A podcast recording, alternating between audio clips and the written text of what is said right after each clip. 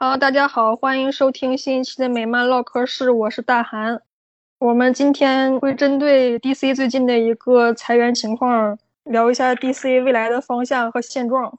今天嘉宾有珍娜，嗨，大家好，我是珍娜，我感冒了。魔剑，嗨，大家好，还有花火，嗨，大家好，好久不见啊。说一下 DC 地震的这个具体裁员情况。八月十一号，DC 公布了一个大量裁员。我们比较熟悉的编辑有，应该是一直跟着姐夫的一个叫 Brian Cunningham，还有一个一直跟着 SS 的一个叫 Mark Doyle，还有一个 Andy，他这名怎么拼？K H O U R I。这个编辑虽然没干过什么实事儿，但是在社交媒体上比较有存在感。这三个是比较有名的，然后总共裁了应该是有十五位编辑。这个其实不是 AT&T 针对 DC 做的一个裁员，华纳总共裁了六百多人吧。嗯，然后分到 DC 这儿是十五个。打断一下，我好像八百人，不是六百人。不，他好像没有一个确切数字。对对，两个说法都见着过，一个是八百，一个是六百。反正总之就是 DC 这边是裁了十五个，将近裁掉了三分之一的编辑。也包括了在 DC 这儿工作比较久的管理层人员，还有就是我们经常吐槽那个不知道在干什么，但是一直做的很稳的鲍勃·哈里斯，他终于下台了。是我是鲍勃·哈拉斯，就看怎么叫习惯了。伴随着这个后果也接踵而至了，DC 最近几天也是连续在公布砍刊，海王刊是六十五期完结，在十一月份要完结的。除此之外，还有少年泰坦、少年正义联盟。地狱神探、鹰侠还有自杀小队这几个刊全部宣布完结。之前有一个刊就是超女，超女之前的情况是要配合超人新的大事件要重启刊号嘛，就提前完结了。结合现在这个情况，它复刊就很难了，估计是跟那些刊一样，就等于也是砍刊了。然后目前我听到的传言就是，DC 未来肯定是要缩减刊物数目，可能是会把。重心从期刊上更多挪向合订本以及电子漫画上。目前期刊这一块的前途比较迷茫。我觉得我们也不能从经济效益去估计那个 AT&T 他打算怎么做，因为华纳的游戏部门是非常非常赚钱的，但是他也说卖就卖掉了，所以也不知道他们到底想要干什么。他们说是想卖，后来琢磨了一下，好像赚钱还是不卖了。不一定，他有可能是收购没谈成，然后他对外那么说。因为据说是微软、EA 啊都想收。而且 AT&T 它现在负债还挺多的，它现在负债有两千万的样子，这是个什么概念呢？不不不，两千亿，两千亿，对对，两千亿，我记错单位。然后这是个什么概念？就是像现在在美国占有市场率最高的、即将被卖掉的 TikTok，大家都知道吧？它的市场估值是三百亿到五百亿，然后我们都知道的特斯拉这种实业的这种特别特别赚钱，让那个埃隆马斯克赚到那么多钱的特斯拉的公司，它的单公司估值，它做的航天工程的那个 SpaceX，就是那个龙飞船，号称可以让政府发射卫星的成本降低，降到原先十分之一的价格的这种跨时代性的公司。它的估值也只有三百亿而已，所以你们可以想象 AT&T 到底欠了多少钱？再多就不愁了，我觉得。美国是资本主义，所以他们欠的钱是不存在公款这一说法。它不像我们的国企，他们的所有的欠的这些钱，最终都是在股东身上兑现，就是个人兑现的。你们可以想象一下，他们有多大的压力。嗯，而且搞流媒体这一块，他就其实是一直往里砸钱。他搞 HBO Max 就是这样，以前他那些电影他都是卖给网飞之类的流媒体，他有稳定的收入。现在这部分收入没有了，他要自己搞个流媒体，然后呢，他还得往里不断砸钱进去，所以他真就不是一个短期内他能赚回来钱的那么一个情况。AT&T 这家公司几十年来走过来，一直都还相当的糟糕。包括他们提供的手机和电信的业务，在美国国内的评价都是不太好的，包括他们的服务质量都是不太好的。而且他们也算是华为的竞争对手吧，因为他们要铺设五 G 的地铺，在做的时候就做了一件很神奇的事情，就是他们把自己的四 G 信号直接改名字改成五 G，然后说我们就在破五 G 这个样子。但其实五 G 跟四 G 是完全两回事，两个不同的概念。四 G 可以跟三 G 一起使用同样的基站和发射频率，但是。五 G 是必须要自己重新铺设基站的，而且基站的数量还要是四 G 的至少三倍才能够得到覆盖，所以他们根本就没有铺设这些基站，或者说基站还没有铺到他们想要的那个密度，他们就直接说我们在做五 G 了，其实就等于是在欺骗顾客啦。那这种属于商业欺诈，不会被起诉吗？爆出来了之后。他们就说我们是在试用啊，他们在一些已经铺设基站的地方把四 G 改成了五 G，然后说我们在试用，你也没有办法直接抓到证据说他们就完全是欺诈，啊，所以现在还挺那个的。但这次主要华纳传媒那边重组的比较厉害，DC 它影响相对咱们感觉很大，实际没有那么大，它对于华纳传媒影响更大一些。只不过是 DC 这面它的高层啊、这编辑啊什么，咱们认识。知道这些人，所以咱们觉得这个是很震撼。华纳传媒那边呢，他也是列了一大堆高层，但是你一个都不认识，所以你就不会觉得怎么样。嗯，还有就是这个直观反映在刊物上了。咱们每个月都在追那些刊，突然一下告诉咱们砍了，就感觉很难接受。主要是因为我们接触漫画这边可能比较多，发生在自己范围内近一点的嘛，可能就稍微关注一点。如果是对华纳就比较了解的话，看法应该都差不多。就是因为我们在这一块，因为比较关心嘛，所以总觉得还是比较大的事。所以这几天最吊诡的事情就是，很多人不知道华纳发生了什么，然后看到 DC 这边的传言，大家都在传出来之后就骂华纳：“哎呀，死华纳是吧？”华纳明明是更惨的。是啊，他有的那高层都已经干了三十来年了。有一个八几年就开始在华纳工作了，现在出了事就骂华纳，算是这个圈里面的政治正确。对他们只是不知道华纳也出事，奇怪啊，为什么会有这种奇怪的政治正确？就跟以前出了事骂滴滴一样，现在 D D 没了，只能骂华纳了。要不别人你也不认识啊？也许背后有一个真正的幕后黑手，一个阴谋大佬，但你不知道这个人，你也不知道他的名字，你怎么去怪他呢？早知道我们就以前出了事就骂 Bob Harris，这次被开的话，我们还可以说哇大快人心什么的。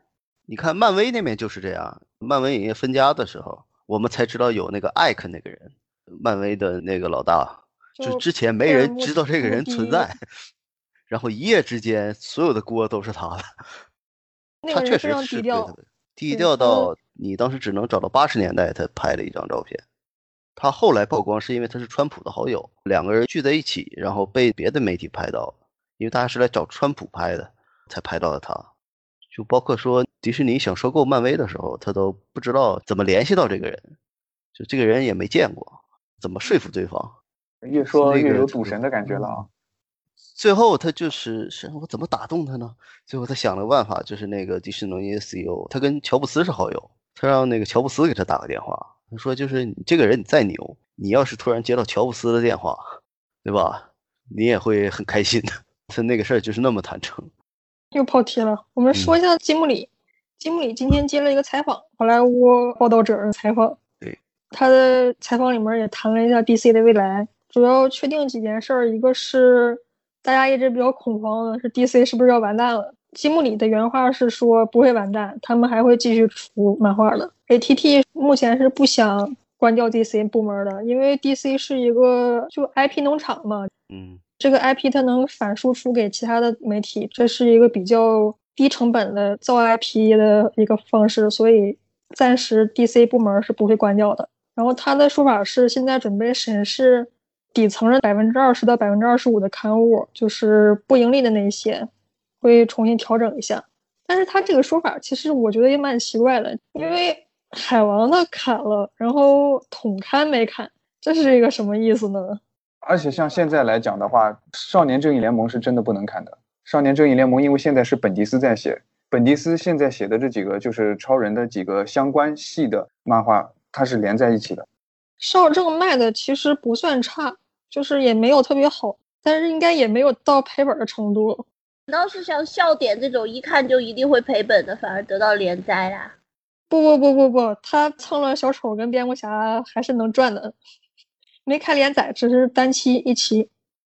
但是像《地狱神探》这种质量很好的刊，他们也砍掉了。嗯，确实，这个也很迷惑。虽然他卖的，当然这个这个《地狱神探》一直销量也不是特别拔尖儿，它只是一个意义比较深远的一个刊吧。会不会是从人员方面造成的那个调整？我们看一下这些刊背后编辑都是谁，然后都怎么样，这样子来看呢？少正的编辑是谁？叫 Bixie Matthew，不认识。啊，有 Jimmy Rich，Jimmy Rich 还在的，Jimmy Rich 没有开，那就奇怪了。所以他们砍刊的标准到底是什么呢？很显然不是我觉得口碑，因为《地狱神探》的口我觉得碑非常好。销量呢，也不是啊，有比它更差的销量啊。应该就是销量吧，会告诉就是那种。我觉得就是销量吧，就是说一些刊销量也没有达到那么好，或者有没有可能就是出现这种情况，它销量可能跟别的一样，但是它这个编剧拿的钱多，那他就想办法，我不能再让你写了，有没有这种可能？这个有，因为本尼斯毫无疑问是拿的钱多的。还有像写康斯坦丁的那个，不知道他的收入怎么样，有没有可能就是因为他拿的钱也比较多，然后销量可能就是说跟别人都差不多，然后就觉得不如换个便宜的，就这个看了。那个是个新人编剧，他不可能拿的钱多。他现在签独家了吗？我都不知道。签独家才有更多钱。他之前在漫威吧，好像是在漫威有刊，是刚开始到康斯坦丁的，但是这个编剧好像漫威那边口碑非常好，出的那个，所以开始过来写康斯坦丁的时候，大家都还蛮高兴的。嗯，就现在砍的这几个少年泰坦、海王、少正、自杀小队、康斯坦丁，都是一万多在那儿晃悠的，一万六七千、七八千那个样子了。但是比他们更低的统刊反而留下来了。因为爹是蝙蝠侠，有可能，有可能接下来统开要跟蝙蝠侠要联动，所以就没砍。可是少正不是已经在和超人联动了吗，也砍掉了啊。或者就上面给你多少个指标，然后让你选，砍掉那个。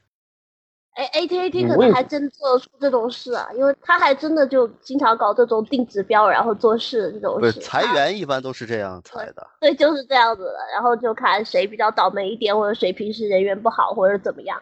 所以砍掉康斯坦丁就可以理解了，这是个新人编剧写的刊。砍掉少正的话，很有可能是就是本迪斯写的这一大堆刊里面最不重要的一本。哎，这么一看就通了哎。这样想的话，就真的太唯利是图了。因为现在关注超人漫画的都知道，其实少正刊它的作用很重要。其实它不光是讲超人，很多角色它都会带一点，比如说康纳，他那些历史，他怎么连接起来的，就是讲的很好。包括提姆为什么现在是这个制服，之后又是那个制服，罗宾的那些历史，他都能圆得上去。还有最近刚刚提到的巴特，巴特跟沃利之间的关系，最近也是提到了。其实本迪斯不光是在少正里面跟超人联动，其实我觉得现在这个看作用很重要，真的不应该看的。大哥，如果你是一个欠债两千亿的公司，你会在乎这些吗？你跟我说这些有什么用啊？要还钱啊，债务是会到期的哟，还有利息呀、我看了一下 AT&T 的报表，它一年能赚应该是一万八千亿，我不知道这个是纯盈利还是营业额。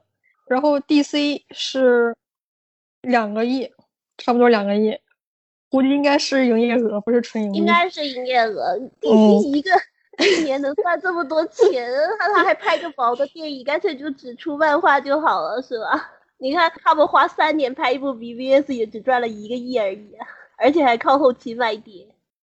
总而言之，就是 DC 一年挣的钱在 AT&T 里边儿简直就是九牛一毛吧，百分之一都不到，百分之零点五都不到。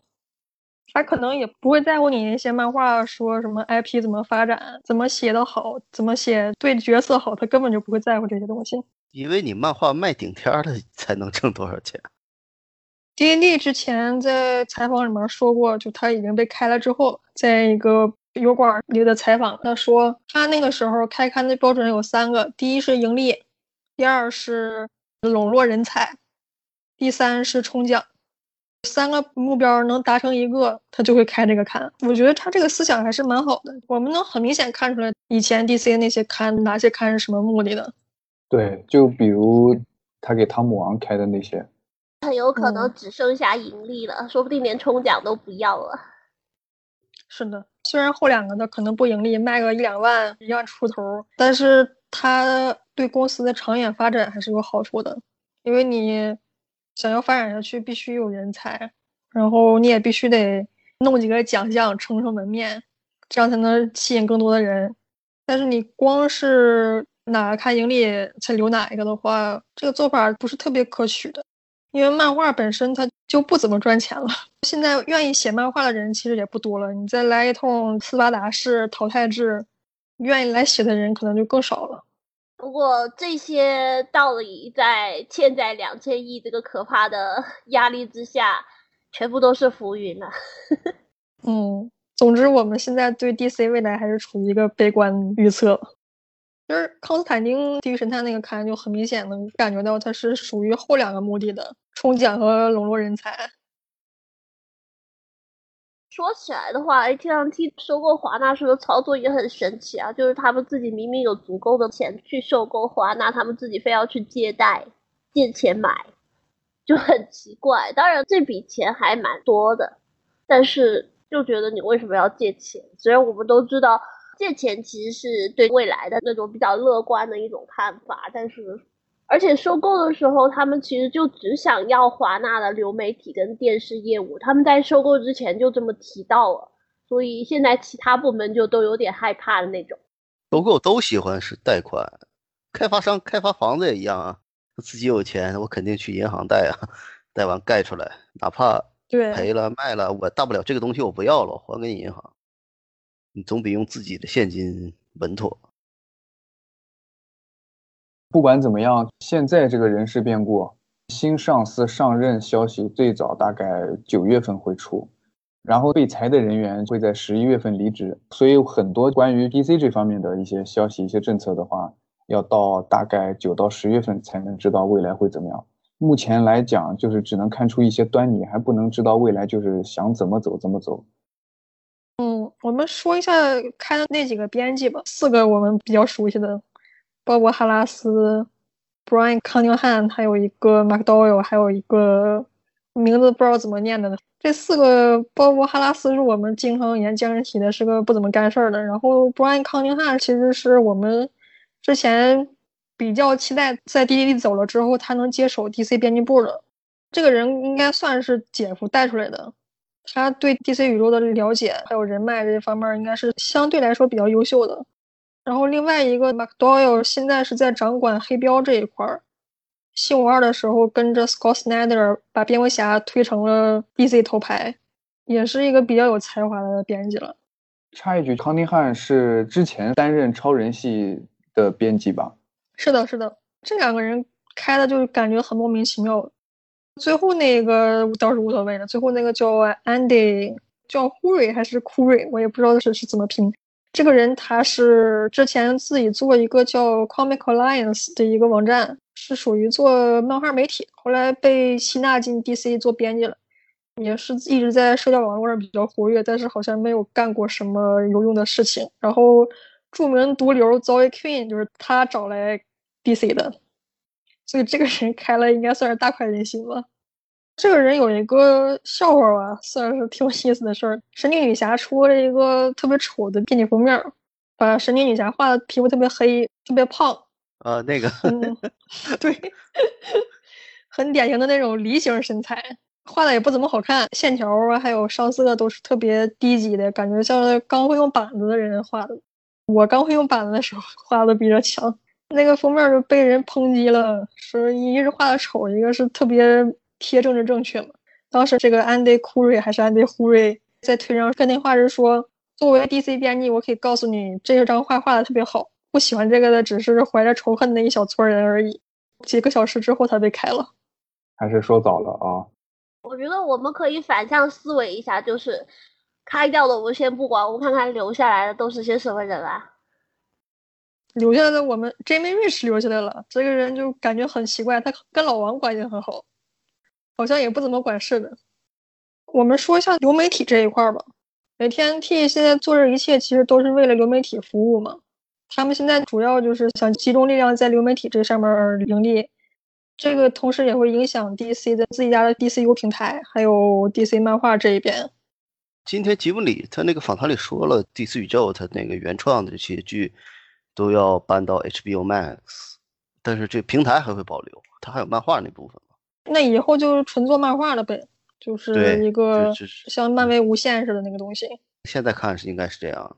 他那个 DC 宇宙那个流媒体做的也不是很大，他一直是只对北美开放的，他海外都是像卖版权给网飞之类的。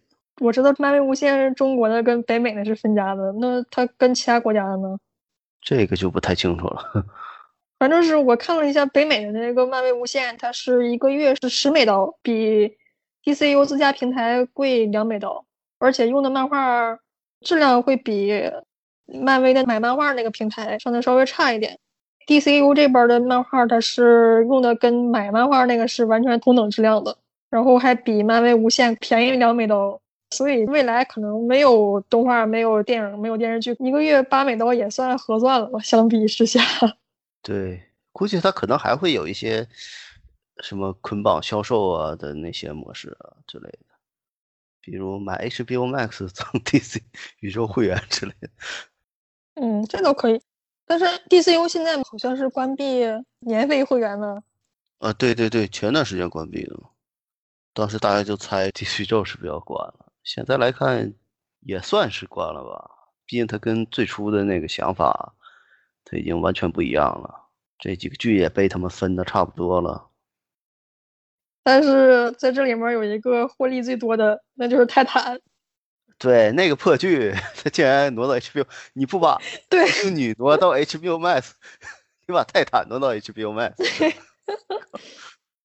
对啊，然后泰坦到底好在哪里啊？这个剧为什么为什么会有这种待遇？完全不懂啊！可能跟定位还是有关系。泰坦它定位是二级啊，二级它不可能放在 CW。竹仙女那种风格，它放在哪儿都可以，但也没准儿这个剧这第三季现在没有拍，它拍完之后，这个剧还能不能再走下去，谁说得准啊？反正砍了我不会心疼的，实在是太烂了。啊，是啊，可能有那么一两集有个闪光的时候，但大部分就哎，你看都已经聊到那个 CW，我们来聊一聊星女吧。嗯，你这转场转的 很自然。总的来说，我觉得还是能看下去的，还是蛮好看的。它这个水平也是比 CW 所有剧都都要强的。但是你要说达到特别神的程度，那是没有的。就是这个剧 bug 还是很明显的，然后编导团队也能看得出来还比较青涩。感觉它特效做的要好一点，特效比 CW 的要强一点。不是一个团队嘛？但是星女好像经费还没有泰坦多。对，期待值不一样嘛。最开始泰坦是重头，泰坦、沼泽怪吧都是他们重头要推的，起码得是前几位。像末日巡逻队啊或者主心女这种，显然就是地位要靠后一些。但是后来他们用水准告诉你什么叫不要把你的期待跟 跟实际质量挂钩。其实我看星女的时候，因为我算是姐夫粉，我也希望她能拍得更好一点。我看的时候就会可能更多看缺点。这个剧在我看来就是漫画感太强了，有一种嗯非常十足的看动起来的漫画的感觉。那有些情节就是属于那种，哎呀，这要是个动画，我就不跟你计较了。但是你拍真人拍的这种情节，我就有点不是很舒服。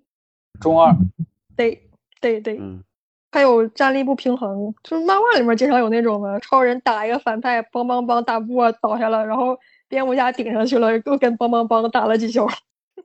这种东西漫画里面就很常见，但是你放到真人剧里面就就就很不科学了。这样的，我觉得这剧就是你看你把它定位成什么样一个剧，你抱什么样的期待去看它。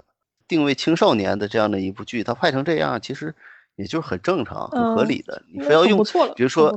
你非要说用 HBO 那种质量，你非要《权力的游戏》那种预算，嗯，去衡量这样的一部剧的话，那那也不现实，对吧？嗯，确实，这要是主打青少年的话，这部剧还是还是比较优秀了。对啊，你看 CW 家那些，他没有拍成单元剧，这就很牛。嗯，以前那就一集一个反派，扯成二十二集，每集就像一个探案故事一样啊，你中间少看几集都无所谓的那种。他没有那样，这就而且他还是那种，就是漫画世界的那种世界观。你包括就整个 DC 宇宙平台这几个剧里，除了沼泽怪物，剩下那几部都有这种感觉，就是像漫画的世界观。突然来了这个人，他是漫画世界人，但是他马上他又走了。你就感觉大家生活在一个大家都在一个宇宙里，不是一个单人的宇宙。你明白我的意思吗？明白，明白，明白，嗯，就是明白。能感觉到他和一般的那种超能力剧思路不一样。他是把漫画里面的奇异设定是作为一个默认状态存在的，嗯，对对对，但是嗯哎，你不觉得那几个反派下线的太奇怪了吗？感觉又好像能有好大一部分都是被他们自己人弄死的。反派这么弱，当年 GSA 是怎么团灭的？我无法接受。所以没有直接拼战力嘛，直接拼战力，这帮小屁孩都应该先挂掉了。主角团这边的实力压得太低了一点，其实应该更高一点的。调门起高了，只能让他们自残了。当然了，他也可以反过来编，比如说，呃，到了后面几季，向你们揭秘一下啊，为什么这帮小屁孩这么弱，反派自相残杀，当初 JSA 是怎么挂的？最后发现哦，原来之前还有引擎什么的，这也是有可能的啦。我现在比较希望最后不是 GSA 能吐便当，因为星男便当的，嗯，对对，星男已经吐了，所以说不定就是走这条路啊。唉，但愿吧。下一季就挪到 CW 了，不过姐夫说制作方法不会有什么改变，而且 CW 剧都是在加拿大拍的，CW 那些绿箭宇宙那些剧，但他们还是在他们现在拍的那个地方，现在在亚特兰大拍。反正别改成二十多集就行。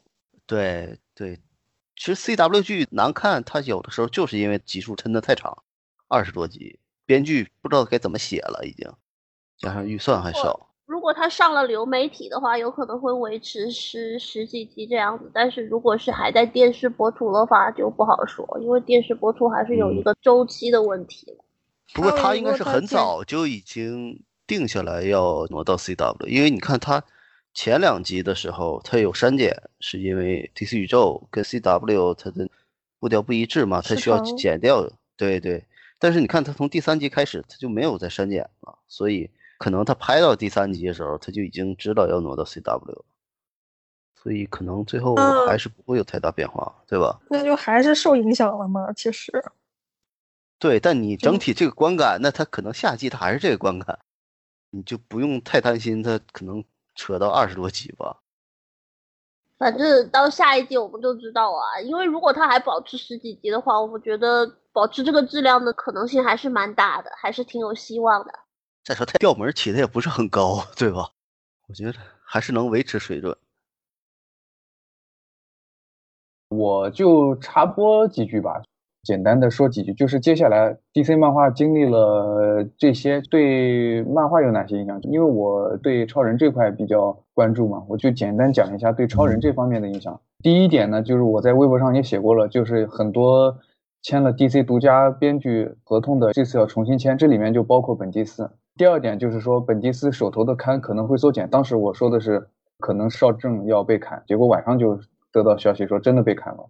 第三个就是说，以后像《利维坦崛起》啊这种故事可能会减少发行，因为是缩刊的趋势嘛，他不可能给你再开个刊，什么利维坦再给你开个刊，就这个那个，就肯定会减少。第四个就是超人家族那些联动性就会削弱，理由跟上面也差不多，主要就是就是对超人漫画的影响，其他的就是如果如果你要看蝙蝠侠的话，道理也差不多，就情况是一样的。主要是现在比较关心本迪斯能不能挺过来的，因为现在这个情况对他来说其实也不是很妙，因为你像少正这些看一砍以后，如果说万一啊超军团也被砍了，万一再加上超女之前就被砍了，你看这些东西能够讲到跟超人相关的东西都越来越少了，那其实对他的影响还是挺大的。那以后就意味着本迪斯很多东西他要讲的话，他只能在超人的双刊里面讲。那这样的话，万一他还有自己的主线的话，就会很影响观看，这个是一个影响的方面。但是就说好的方面呢，首先他这个新上司上任，他九月份才得到消息，然后他很多政策要在十一月、十月到十一月才会实新的实行。好的方面呢，就是说目前已经写好的部分应该不会受到影响了，就是该怎么看就怎么看。未来肯定会受一点影响，现在就主要看未来会怎么样。我个人想法呢，比你们要乐观一点，我觉得肯定是能挺过来的。上有政策，他下有对策，就是说他怎么搞，他这边就是包括 James Rich 还有本迪斯他们，就肯定还是有办法，就怎么应对。我觉得这波还是能挺过去，只不过元气肯定会多多少少还是受一点影响。个人评价的话，就觉得比较可惜，因为现在 DC 这边本来就因为五 G 这个事情搞得现在风雨飘摇，然后现在又就说五 G 这边要宣布要搞了，DC 这边其实已经很多步骤已经是朝着五 G 在迈了，比如说小乔长大，比如说蝙蝠侠那边很多情况其实都是在为五 G 做准备，然后现在突然说五 G 不搞了，其实已经是撞了一个南墙了。你现在再说要砍开，意味着下面这些漫画还得再次转型。就是他们能挺过来是一回事，但是给他造成的那种读者的阅读的体验感，它的连续性又是一回事了，对不对？能挺过来，但是没有必要这么折腾啊！你折腾来折腾去，就就算他每次都能圆，那又怎么样呢？读者还是确确实实受到了影响。说白了，我们还是希望看到这个宇宙更壮大、更多元、更丰富。它现在的状态是不断的萎缩，这就不是一件好事。如果要是换了新的管理层，最有可能是就是酝酿一段时间，然后再出一个像新五十二那样的一个软重启，这种可能性比较大。DC 也不是第一次重组了，上次重组是十几年前，之后就出来了新五十二，所以搞不好还会再来一次的。如果说是真的要搞一次大事件的话，倒还好。就怕什么？就怕以后，因为以后可能就说要向那个电子刊这边转型，就怕这个，就以后搞那种能不联动就尽量不联动了，凝聚性重要性会减少嘛。就是尽量走那种日常的单元剧的，或者是走上中下三幕式就能讲完的那种。你万一走这种，它也是有可能的。那对我来说，美漫看点少了一大半，我是不爱看单元剧的。因为你想啊。他如果把这些联动的都删掉，留一个主刊和副刊，就这两刊的话，真的很有可能走单元剧的模式。怎么说呢？有点回到是回到白银时代。对对，梦回白银时代。对，就施瓦茨还没有搞那个联动的时期，就很有可能梦回白银时代。因为他现在很多做法都表现出来的迹象，都很像是以后要走单元剧的那种，不联动，不搞什么大事件。像死亡金属这种，能不搞尽量不搞。哪怕像联动，也搞施瓦茨那种联动，就是上中下三幕就讲完了。或者最多给你开个六期、八期，它最多是一个完整的故事，它不会跟这个讲两句，然后到超女刊里面再讲一个，反正表现出来的迹象是这种在减弱。我们今早还说，没准最后砍到剩侦探漫画和动作漫画两本。过去最早的时候，这两本漫画它不是超人和蝙蝠侠的专刊，这两本是有很多很多故事在一起的，没准就 像以前一样，超人跟蝙蝠侠是稳在的，剩下的大家轮流串。变成故事集了。虽然我们经常都在怀念说白银年代多好多好，但是现在真的回到白银年代的话，我又觉得哎，好像不是很行哎，就是这种感觉。我们怀念的是白银时代那个想象、那个乐观氛围，不是它的形式。其实要说漫画这块崛起的话，就 DC 这边还是青铜，因为后来施瓦茨做主编之后，他的做法就是说以前庄子单言剧嘛，施瓦茨上台说不能这样走。因为施瓦茨的想法是，以前看漫画的都是小孩，那些小孩长大了，漫画就没人看了，所以那时候走单元剧比较稳妥。因为小孩长大了，谁会再去看漫画呢？但是后来到了他担任主编之后，他就觉得，哦，现在有的人不仅看，而且还收集，这些人长大了还看，他就说，那就不能再走单元剧了，要把它上集跟下集能连起来，这样才弄起来的。这个突破还是在青铜时代。现在吉姆里的这个访谈中提到了说，DC 他。数字漫画这一块想要跟电影、影视跟游戏配套这个问题，我感觉也有点那个。他在访谈的最后一段不是说什么会把最成功的书那些数字出版的漫画再重新包装为实体书？所以我感觉会不会是以后期刊会出的越来越少，然后哪些卖的好的，他们才会出实体这样子，更多的转到线上去。但是其实线上不赚钱，线上是不赚钱的。这个是有可能考虑到印刷成本啊什么的，他可能就不太想去增加实体刊。他那段举例用的是《不义联盟》。对，采集要在这儿的话，肯定得 怒喷一通。然后我们今天就不用管了，大海也不需要太剪辑，直接剪掉二十分钟他的骂人话就好。不义它确实是商业上是成功的，但是不义它不是一个良好的漫画范例，他是典型的那种搞大新闻、搞噱头、吸引人眼球、黑化角色，这是很典型的这种粉丝最痛恨的一种模式。那是一招鲜，这是漫威呀！如果我们要要以这个不义为范例的话，要学模仿这种赚钱方式的话，越出越来越多这种的刊的话，那这个质量可想而知了，都是我们不想、不愿意看到的。如果这个模式落实的话，以后基本上都来玩噱头，那基本上就没人好好写了。那像本迪斯这种踏踏实实带回设定、巩固设定的这种，他以后谁还写啊。那现在 S S 不是在干这种事儿？是，本迪斯据说是传言啊，不一定是真的。据说他年薪是五十万美刀，可能这还是个底薪，真的是蛮贵的了。然后他来 D C 这么长时间，其实也没写什么爆款，拿这么多钱雇这么一个作者，然后他不是特别赚钱，所以我我觉得 A T T 跟他重新签合同应该是必然的了。但是这种签好的合同可以一方说反悔就反悔，然后重新签的嘛？这样子会不会不合法呀？他可以付违约金的，付一笔违约金对他来说肯定是比长久投入下去要更值一些。那是不是意味着本迪斯是想长久在 DC 干下去？否则我直接就付个违约金把他那个结束就好。不过也是啦，因为本迪斯好像离开漫威的时候也不愉快，所以他可能也没别的地方去了。这样，他有很多。对 DC 宇宙的设想到现在都没有实现，我们能看出来他对绿箭是有设想的，对吧？他要准备做象棋会，然后他也说过他想写绿灯，然后他还有很多感兴趣的角色，像问者、二三线的那些，他肯定是想在 DC 长久干下去的。本迪斯虽然没写什么爆款，但是他带回来的两个刊，一个是他朋友卢卡，还一个是 Smart Fraction，他带回来的那两个吉米和路易斯写的都还可以，口碑都还可以。那两个刊非常非常棒，非常非常棒，我非常非常喜欢。但是他们两个卖的特别少，就全都是一万多的人逛有的。说起来，如果吉米刊他不完结的话，说不定这次也会被砍哦，因为它那个销量就在砍刊线那边徘徊嘛。有可能最后结局就可能跟少年正义联盟一样。这两个刊它哎卖的这么少，其实让我很难受的，因为这两个刊真的是连载的时候是 DC 当时水准最高的那一批刊之一，但是它就是一万出头那个样子，太说不过去了。没办法，这就是现状啊。我还是觉得这属于 DC 商业策略宣传的问题。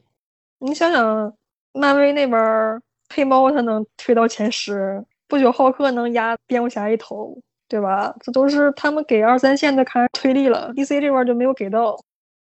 本质上说，漫威现在其实日子比 DC 好过很多啊，毕竟漫威又没有一个欠巨债的上司在那边指手画脚啊，是吧？也没有想要搞事、搞一些奇怪的设定，比如尼哥蝙蝠侠的那个前任主管啊。迪士尼还是比 AT&T 精明多了，所以人家迪士尼就不会像 AT&T 一样欠那么多钱啊，在商务方面还真是比人家厉害多了。现在我比较关心的一个问题就是，他现在这个情况，以后 DC 宇宙又不搞五 G 了，那些已经冲突了的设定又怎么圆回来呢？你看，再搞一个大事件，这次刚搞了那死亡金属，就不研究一点有点太别扭。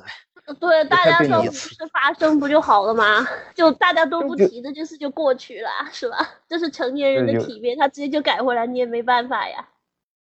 不，有的他可以当做没发生，比如说超女是什么时候变成正常形态的，这个都可以无所谓。你哪怕假装她根本就没有变过狂笑超女，这个都可以这么理解。但是像阿福死了，他到底什么时候活的，这个就真的不好解释了，是不是？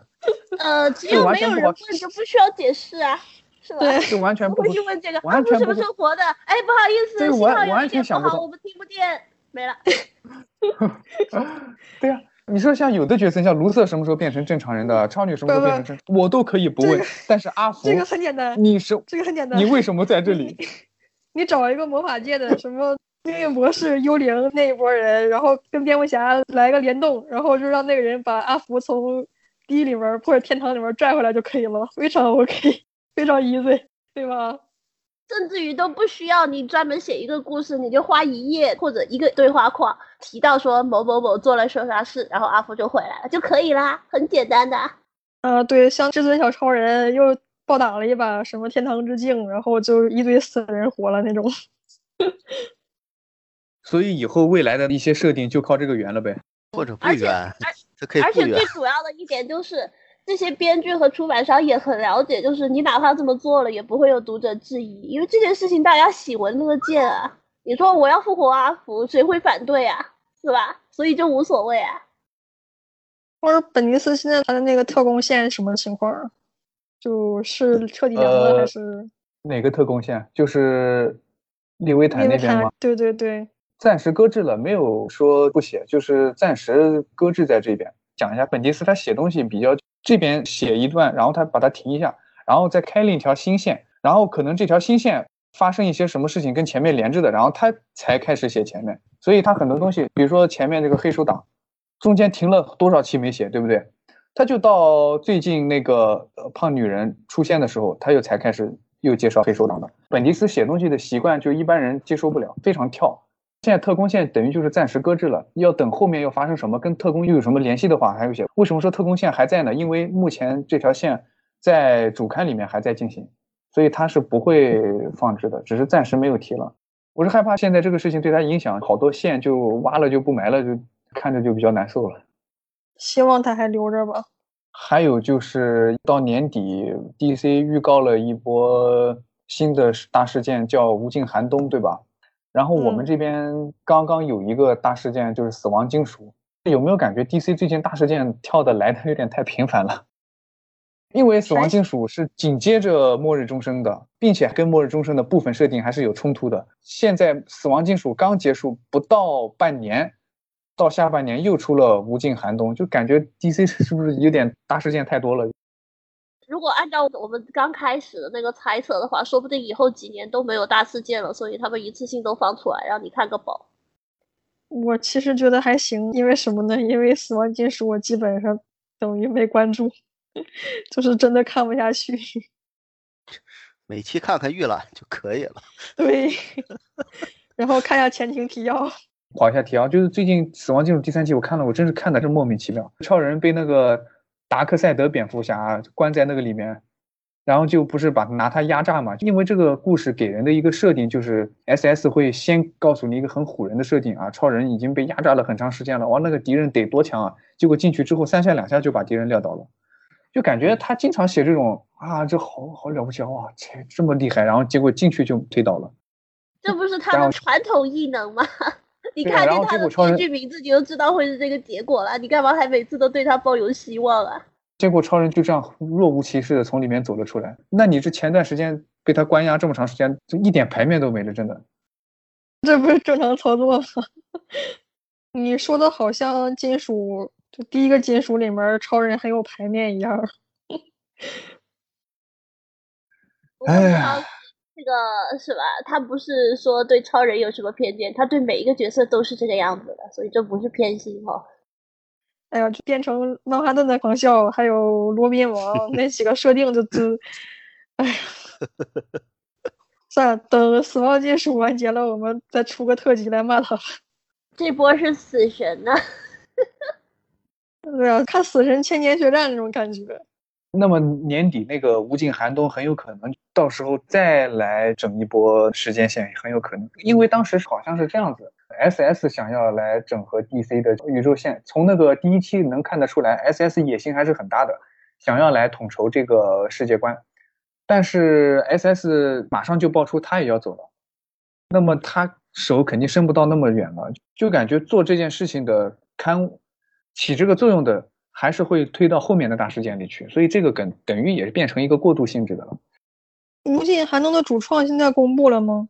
没有，什么都没有，就是一个名儿，啥都没有。哎，就是也没有一个名字，什么都没有。你不觉得这个名字很贴合现在的 DC 情况吗？无尽寒冬，对呀、对对对所以对总觉得他们在暗示什么。对，所以我那天在微博上也想了，我想就跟下一个大事件的名字一样，无尽的寒冬，因为现在 DC 也确实是迎来了寒冬嘛，也不知道能不能挺过去。哎，我发现 DC 几次灾难都跟寒冬有关系，你还记得那场大雪吗？也是无尽寒冬，是不是 DC 对寒冬有什么 PTSD？那一次 DC 挺过来了，也希望这一次他挺过来吧。虽然我们经常辱骂 DC，但是还是希望他活下来，也希望他能变得更好。还有一个就是裁员这个事情引发的一个结果，就是我们好像已经二十多年了吧，一个 DC 旗下自己的玩具品牌，原来叫 DC Collectible，现在叫 DC Direct，玩具品牌要被关掉了。啊，你们都不收玩具是吧？这没有什么感想穷，生活对玩。对对玩具没什么了解，啊。行，我但是我觉得 DC 他会把自己的 IP 授权给其他的那些玩具雕像公司，然后让他们做。同时，他们自己也开了一个这个 DC Direct。DC Direct 旗下也有不少品牌，好像蝙蝠侠黑与白那个就是他们自己做的，如果我没记错的话。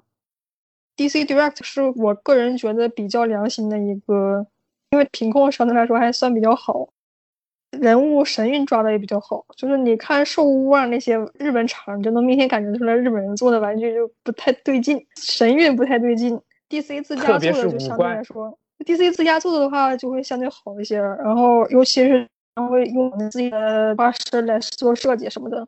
所以这个关掉了真的是蛮可惜的。如果以后纯外包给其他的玩具公司的话，我觉得是蛮可惜的。对对对，感觉少了自主权一样了，因为你给别人做，不知道别人什么审美，别人高兴怎么做就怎么做。对对对，每个麦克 每个厂商他每个厂商他都有他自己的风格，像日厂兽屋，你能明显的感觉到他的那种风格，他那种漆呀、什么的。DC 自家是自己的一种风格，也主要比较偏向漫画质感的。对于漫画粉来说的话，DC 自家那个玩具还是比较舒服的一种选择。麦克法兰这回真的是接了笔肥单了，赚的钱又能够他挥霍很久了，再去搞一个再生侠电影什么的。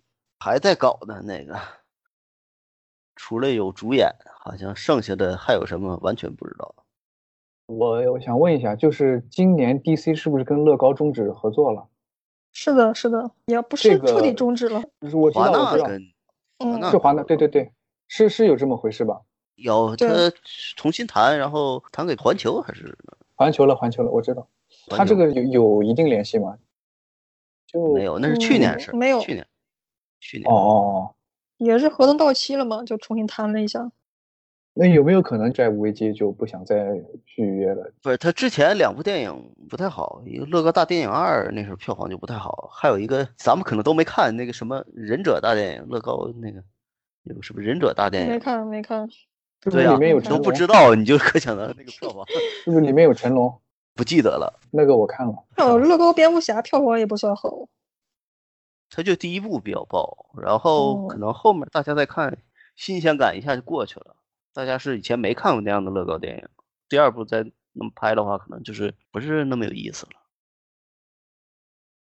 然后我们说一下 DC 下周吧要开的那个 DC Fandom，说是二十四小时，实际上是几小时轮播嘛。他就是剪好的，对，也哦科学，因为人是要睡觉的，都是剪好的。而且前两天裁员嘛，正好赶在 DC Fandom 之前，就说明我估计是 DC Fandom 已经准备差不多了，随时可以上线。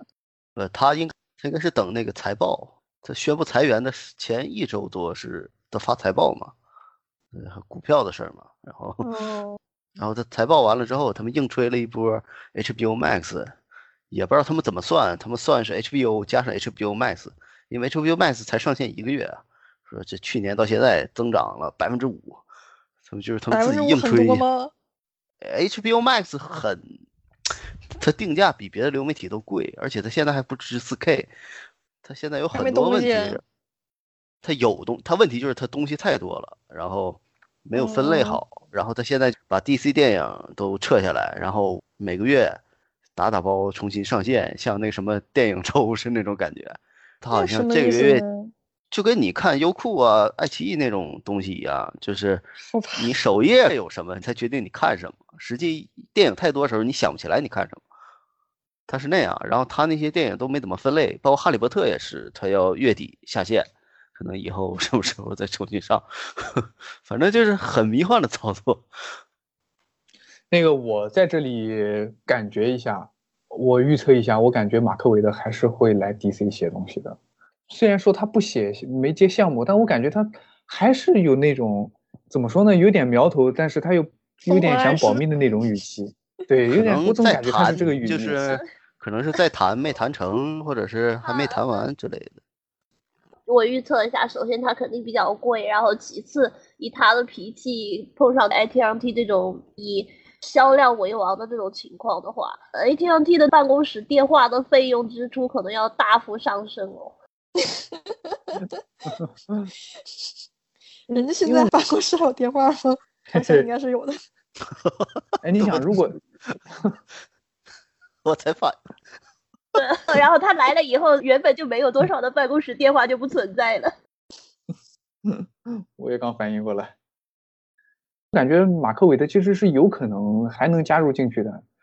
他可能就是说在保密阶段或者不想说，我觉得都有可能。因为他八月二十二号的 DC 粉丝会那个叫什么 fandom，可能他不会有太多的项目，因为现在这个阶段也不可能有什么新刊要开。他在未来要接也有可能，对不对？就我感觉他可能是这么个情况。而且他如果真的没有兴趣的话，那他跟朋友聊 DC 宇宙，他有什么好聊的呢？对吧？他这都多少年他都没在 DC。所以他也说了，因为好久没有在 DC 了，所以感觉自己像个傻帽，没有什么东西可以说。然后他讲完一套莫里森特别厉害，所以大家相信我，马克韦德未来会在年底之前，我觉得会接到项目的。希望如此吧，我们大家都希望如此。我们问个问题啊，我比较担心的一个问题，DC 现在都这么紧缩了，你说像 Zoe Quinn 那种人还能再作妖吗？我觉得不好说，因为就感觉 HRT 它有一点点喜欢跟着舆论走的感觉，就是有点按闹分配。也是哈，不过我觉得他可能最初可以稍微作妖一下，但后面发现如果销量不好的话，因为他们现在一切都以销量为王嘛，所以就算作妖，可能也就作妖不了太久吧。毕竟这个一切还是要以钱为主，他写的那个东西肯定卖不好啊。反正现在这个环境，他作妖吃亏的还是他自己，那他还不如好好写。不不不不不不不，他好好写不了，所以才作妖。这个话题等到我们专门做一期漫画门事件，不叫漫画门事件，应该叫漫画门群体节目的时候再细聊吧。所以我们今天难道就到这里了吗？主要还是因为他这个裁员这个事情发生的太突然了，后续会发生什么我们还不知道，所以就不好说什么。对，因为现在盲目的乐观、盲目的悲观都不太好，因为它具体政策实施还要到十月份左右。到时候我们再看情况，说不定会就再加一期或者怎么样，谁知道呢？是吧？说不定到明年嘛对，到明年肯定一切都尘埃落定了，所以到时候就可以看对看。到九月份的时候，新的总经理会上任，然后那个时候，我觉得吉姆里的意思应该就是说，虽然他是个名义上是一个出版人吧，合作出版人，但是他实际上还是不管事儿的。接下来接任的那一个才是管事儿的人，所以说很多事情他也无能为力。所以他现在说的什么会再出版漫画或者什么，其实都可以当不算数，因为新老大都没有上来，是吧？他说什么都是假的。对新老大对 DC 的预想或者说是构想，可能是跟他完全不一样的。哎，反正就我个人而言的话，我就希望他们能把期刊保住，就哪怕你自己不写了，授权给别人写，好不好？对啊，然后但是从吉姆里的那个态度来看，就像是不打算要期刊啦，或者期刊肯定要要重新要缩减的，对，呃要主要攻向电子刊。但是其实电子刊不挣钱呢，是真的不挣钱。我看了财报，电子刊非常不挣钱。好像从吉姆里的那个口气来看，是说，呃，第一是吸引了很多的新粉，然后第二就是销售数字很好看，但是他从财报的那个角度来看并不好，就是赔本赚吆喝的感觉，或者他收支平衡可能达到了，因为他支出其实也没有特别多，但是真正说起来，要说大赚的话，倒也没有。还有一个漫画其实是一个上游产业，它下游有很多，像是漫画店啊、出版社啊，还有那些发行社，漫画引出的周边啊、玩具，接下来还有动画、电影，一套下来的漫画是个源头，所以它虽然源头不赚钱，但是你把源头掐了的话，下面这一套接下来全都是要面临很大的问题的。首先，期刊没了的话，最直接的那漫画店要 DC 现在占整个北美漫画业务的百分之三十，你直接把百分之三十全卡上了，那那漫画零售店肯定是要死一大批的。再接下来就是这百分之三十没了，漫威占百分之四十，那漫威会面临一个反垄断法要盯上他的问题。而且 DC 跟漫威虽然说是竞争对手，但其实也是一种唇亡齿寒的关系。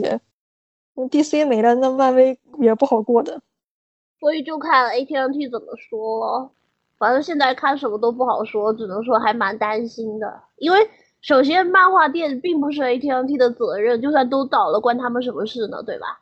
然后其次那些周边游戏啊什么的，完全都可以用影视替代掉漫画，所以真的很难说。哎，总之大家，嗯总之，大家且看且珍惜。而且看且且我觉得就是，而且你现在也不用过分的担心。虽然我们说情况不太乐观啊，受到影响也是肯定的，但是没有必要就太担心，因为就算往坏处想 ATMT 它也不可能就是对漫画这方面有有多那个，它要针对也不可能到漫画这块，顶多也就是说他不太懂这方面，然后造成一系列的影响。那我们这边我觉得漫画这块自己还是能挺过去的，反正我们这边就且看且珍惜吧。反正你们也不看漫画，对吧？何苦何苦关心 DC 的死活？总而言之，就是大家如果特别担心的话，反正现在疫情大家都不太好过。但是如果你非常担心，然后经济上也有余力的话，那就多买一本看吧。下期我们可能会聊漫画门，也可能会聊沙赞或者是什么。哎呀，我们最近欠了好多债呀！就是啊，还有你上一期到底什么时候剪出来呀、我我我我我尽量 一一并剪出来。那么我们今天就到这里喽，好，下期再见，拜拜。拜拜。拜拜。拜拜，拜拜。